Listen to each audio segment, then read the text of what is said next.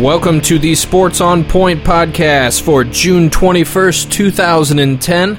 I am your host, Matthew Smith. And I'm your co host, Mr. Jon Zavarelli. And I'm the guy pressing the buttons. My name is Bob Severns. Wanted to start off this week announcing our results from last week's closing arguments. Now, do you guys have a feeling as to how you did? I think I did all right.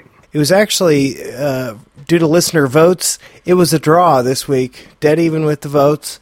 So I get to cast the deciding vote. I think Jon won last week. Whoopee! That breaks my undefeated streak. I know. it's got to end sometime. I'll never be perfect again. Jon was on the ball last week. Jon was on the ball last week. So, anyway. Congrats, Jon. Thank you, sir. Well, we didn't have a whole lot in the line of fan feedback this week, but apparently Tom Izzo was listening to the podcast. He took Jon's word of advice and decided to turn down the Cavs job. So, again, kudos to Jon. Go Spartans. And today on the podcast, we are not going to be talking about the Nintendo 3DS, Microsoft Kinect, or anything else from the E3 convention. We will not be talking about Tina Feinfrock.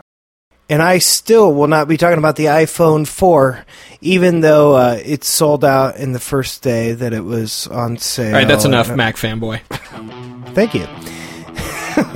now on to this week in sports. This is a section where we cover the top shared stories on the internet from every day of the past week, and our host will give a short comment on each.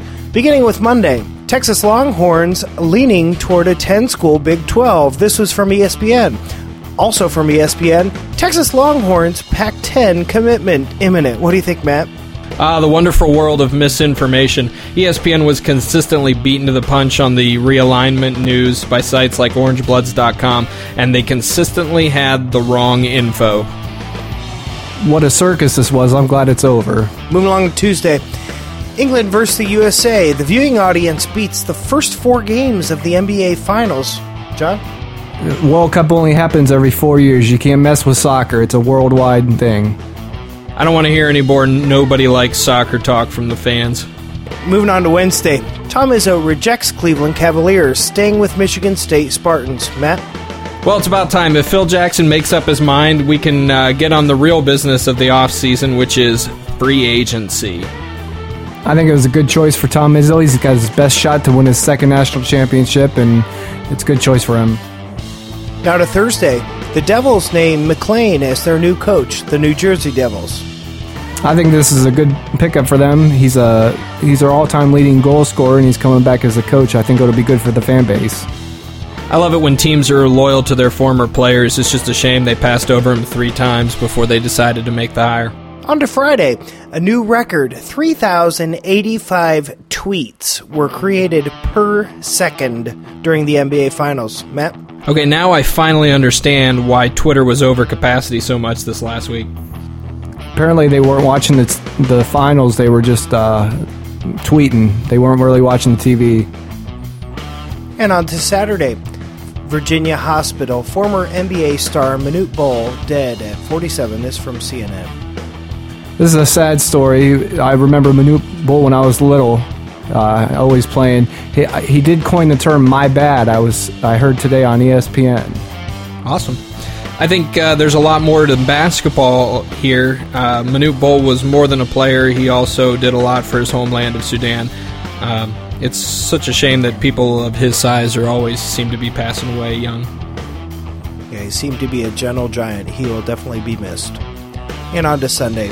French players in revolt after Anelka is sent home. Matt? The whole team should have been sent home, not just Anelka. This team is really stinking the place up, and they shouldn't even be here. It's amazing how sad a perennial power looks when they when they start losing. It's pretty sad. And now on to the news that can't be ignored. This is the stuff you guys should have been tweeting and talking about. NBA Finals results: the Lakers take it in Game Seven. Uh, Kobe Bryant is named the MVP for his fifth world title, and Ron Artest thanks his therapist. Okay, in World Cup results, the scoring is finally starting to pick up, and it's getting a little bit more exciting. I'd have to say Spain and England have to be the biggest disappointments so far. The NBA draft is coming up on Thursday. Uh, we've talked about this in a previous podcast, and all of our top 10 predictions are on the website. Graham McDowell wins the U.S. Open in his first attempt. It's an impressive win and the first European to win in 40 years. Is he going to be the next great all time golfer? I don't think so. And that was the news that can't be ignored. Now, on to our main points section. This is where we discuss three major topics in sports this week, and our hosts give their opinions on each. Starting off with main point number one, we're going to give a NBA playoffs recap, and we're going to start off with Matt. All in all, I wouldn't say it's the most exciting NBA playoffs I've ever watched. At least we had a competitive finals series, although I mentioned last week, and I still believe the refs were playing way too much of a role, at least in the early games. The only other game seven that we saw in the entire playoffs was between the Atlanta Hawks and the Milwaukee Bucks. And let's face it, nobody outside of Atlanta or Milwaukee uh, cared about that result at all. The conference finals and the semifinals were definitely disappointing. Uh, in the semis, Cleveland was the only team that got sent home that actually won a game. And since they were the number one seed, it was still disappointing. The conference finals each went to six games, but neither one was really competitive. I don't think anybody really gave Phoenix or Orlando a shot after game two. The potential that we had here coming into the playoffs seemed pretty high because there was a lot of teams who could possibly be making their last playoff run with their star players intact. But all in all, it didn't really pan out to the hype that was built for it. I want to say shame on Cleveland, Orlando, and Atlanta for not upping their intensity as they entered in the playoffs. They thought they could get by with what they were doing in the regular season. And we've seen year in and year out, you just can't get away with that. A lot of teams in the West kind of got riddled by injuries, so I can't really point the finger too much at them. But the Western Conference fin- or conference tournament should have been a lot more exciting to watch. Hopefully next year there'll be some new new key players in some new places, and we'll have an exciting playoff for a change. You know, at the beginning of this, or the beginning, it was a foregone conclusion it would be LeBron versus Kobe for the second year in a row.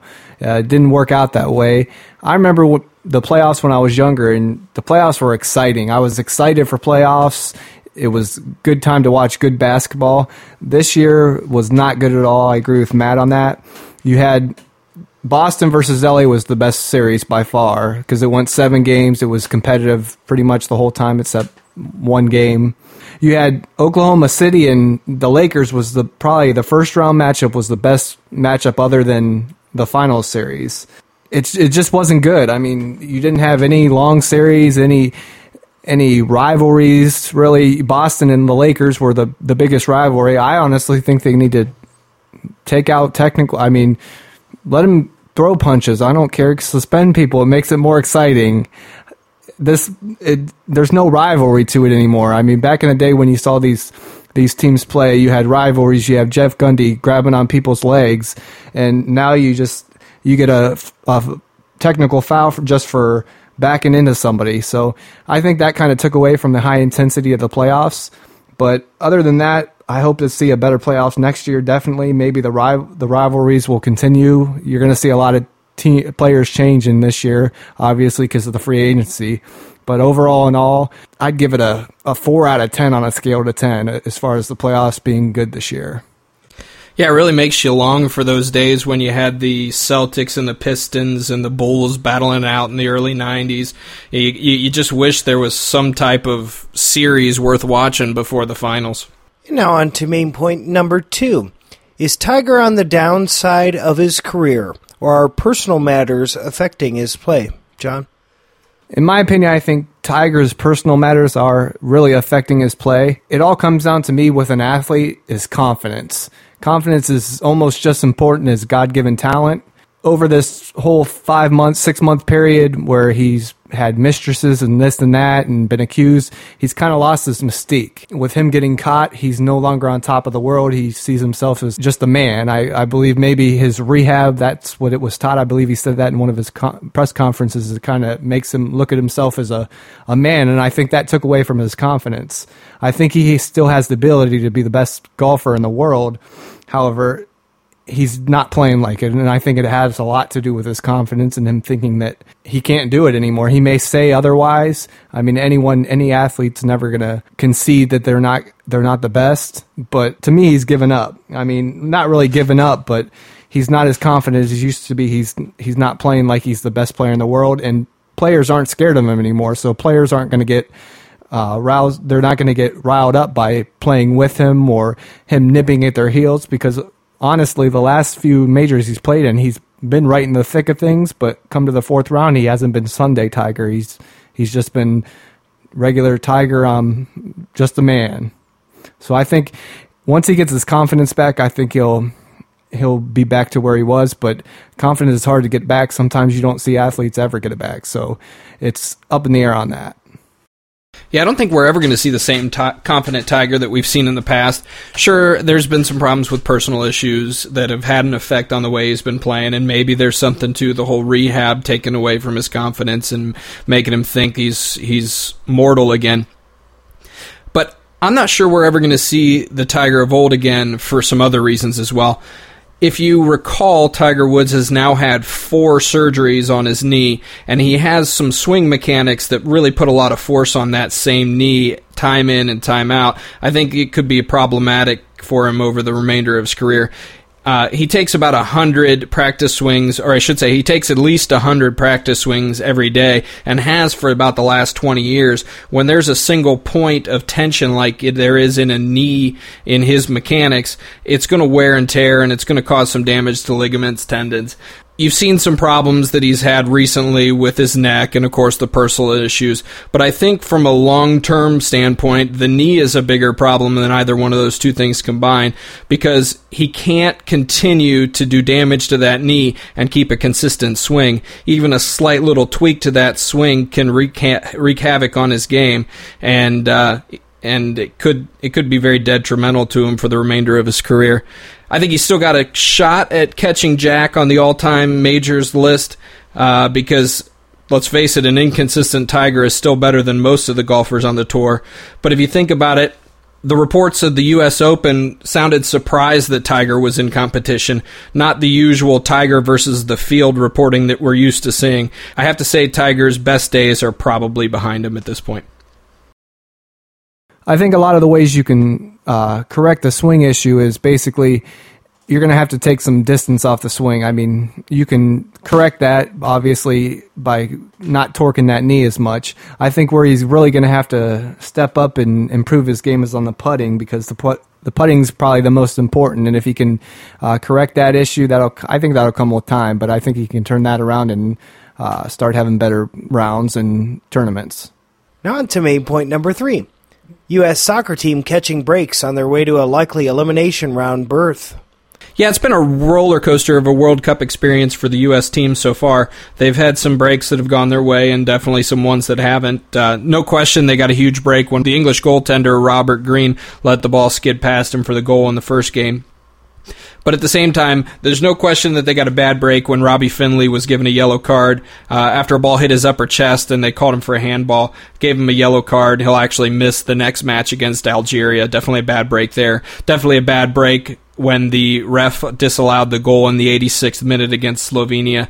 Uh, I'm I'm kind of siding with a lot of other Americans that have chimed in on this thing because I don't fully understand how a ref can call a penalty and not indicate who the penalty was on or even what the infraction was. If you think about it, it's kind of like an NFL playoff game that's tied late in the game a team scores a touchdown, the ref throws a flag, says you have to run the play over again, but never bothers to say why. It's something that the FIFA organization is is used to because that's the rules of the game.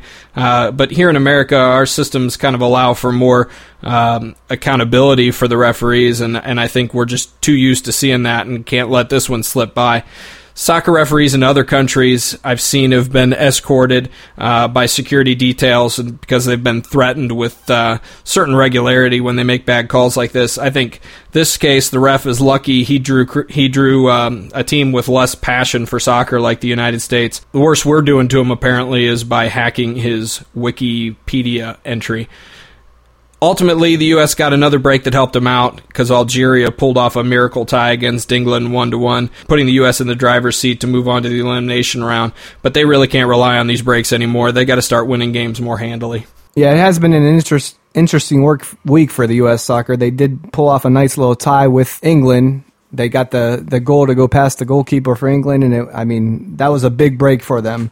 As far as bad breaks, one one was a break that was a mistake by a player. Another one was definitely the mistake by the referee. I watched the game. I woke up early to watch the game. I was excited to watch the game, and then they went down two nothing, and I pretty much thought it was over. Second half, they score about two minutes into the second half, and then I was like, I think this will be a good game because they were moving the ball a lot. Eh, I guess that's good because I'm not much of a soccer guru, but it looked like it was exciting. It looked like they were playing good soccer. The the ref at the end, I saw three U.S. players that were being held, and I saw no offsides or anything like that. And as far as all the experts, they saw nothing as well. It was a bad play. I think overall, in the end, it's going to be good for the U.S. because it gave them a lot of confidence coming back from 2-0 down. You really don't see teams come back from 2-0 down in those situations. And for the U.S. to do it, it kind of gave them some confidence to do that. I saw Landon Donovan was talking about it.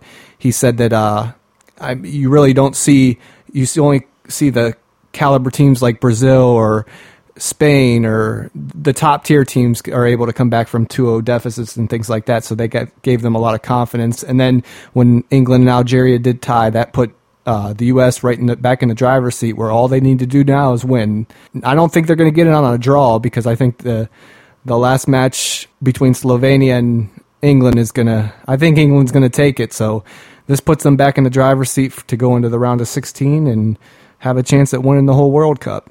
One thing I think it's a little bit foreign to us here in the states is that the FIFA the FIFA organization has really made it a point to not allow goals that aren't deserved. Whereas in most American sports, we have a tendency to rule in favor of the score because the score is what makes it exciting. In a in a football game, they're more likely to call a touchdown and then review to try to overturn it.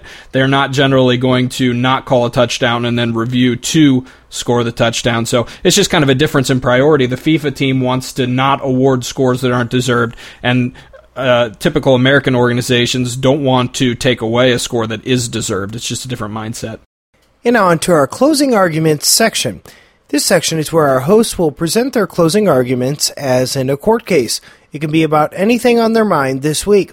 There are no rebuttals or comments allowed, and you, the listener, will vote on who presented the best closing argument. Now, moving along to closing argument number one. Matt, I'm going to have you introduce your closing argument, and then we'll start the timer. My closing argument is that Texas has played everyone except for Tom Osborne like a fiddle. I don't think we're breaking any news here by saying that Texas spurned the Pac 10 at the 11th hour. They kind of held the entire Big 12 South in limbo as they were making the decision, and ultimately they all decided to go back and form that 10 team Big 12 in the end, I think it was just a money and a power grab. There was uh, a lot of talk, of course, about the money 20 to 25 million. We all know about that. But I want to talk a little bit more about the power play that Texas was making. When Nebraska and Colorado left, Texas had a lot of leverage that they needed to get what changes they wanted implemented into their conference.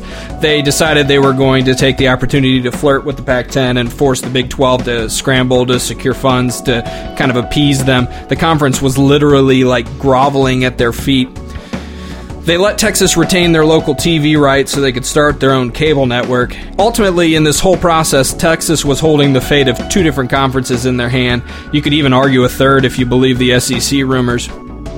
Now you got teams like Baylor, Mizzou, Kansas, Kansas State, and Iowa State who are looking at Texas as their savior because they prevented the dissolving of the Big 12 and they were no longer going to be relegated to a lower tier conference like the Mountain West. In 1994, there were four teams from the SWC that joined the Big Eight to form what is now known as the Big 12. I contend it wasn't as much of a merger as it was a takeover. At the time, Nebraska was a Big 12 power. They had a lot of conference records. Texas didn't want to compete with those past records, and they lobbied for the, the records to be reset. And of course, they won. All the records were reset. Big 8 records no longer stood. It was now all about the Big 12. Nebraska, because of the division alignments, lost their Oklahoma rivalry, while Texas got to keep theirs. Tom Osborne made no secret about the fact that he was upset that the, with the power that Texas held. It looks like he was right. That's why Nebraska jumped at the chance to join the Big Ten, which is where they could play with a somewhat even playing field. Meanwhile, Texas got exactly what they wanted, and they will continue to until somebody has the nerve to say no to them. And now, closing argument number two. Jon, I'm going to have you introduce your closing argument and then start the timer. My closing argument is I think with this last championship, Kobe has now become the greatest Laker of all time. Me, for one, I've actually always been against Kobe for a long time. At the beginning of his career, I didn't think, I thought he was a selfish player. Uh, I thought he didn't mesh well, he wasn't a good teammate. Over time, in the last few years, I've seen him matured a lot more. He's now become the best Laker of all time. As far as Lakers players, there's been a lot of good Lakers players, no doubt about that. My top two are between Magic and Kobe. Now, ranking up against each other, Magic won five titles, Kobe's won five titles. Magic won titles with Kareem Abdul Jabbar and he had James Worthy. Kobe's won titles with Shaq and now Gasol. I think that what makes gives Kobe the nod on this is that Kobe with Shaq, I mean, those three titles were impressive, but then they went through a rebuilding period, and Kobe, with now Pau Gasol as his main sidekick. I don't think Gasol is a Hall of Famer yet, so I think it was more impressive when he won the titles with Gasol than Magic winning him with James Worthy and Kareem Abdul-Jabbar. That gives him a nod on that. As far as overall players, I think Magic Johnson was a better overall player um, offensively. Uh, he did rebounds, assists, and he scored. He could play all five positions as well offensively. Kobe's primarily a shooting guard. He can get rebounds when he wants to, but he's he can assist when he wants to, but he he's just a lot of a scorer. Defensively, I would give the nod over Kobe. Kobe was an all defense all time defensive great. He's been an all defensive team many times, I believe eight. Uh, Magic Johnson was as good on defense as Kobe Bryant was. So all in all, I think if you add the championships. This is a date, an era in sports where you can be measured by championships. So I think Kobe gets the nod over Magic. They're tied for titles, but if you add in the other elements as far as team players and the fact that Magic had more Hall of Fa- had better players with him than Kobe, I think Kobe gets a nod. This has been Sports on Point. To vote for your winning closing argument, send a direct tweet to our podcast at twitter.com slash sports on point. And as always, send your suggestions on how we can improve the show to feedback at sportsonpoint.com. Thanks for listening, guys. We look forward to bringing you the sports again next week. See you guys.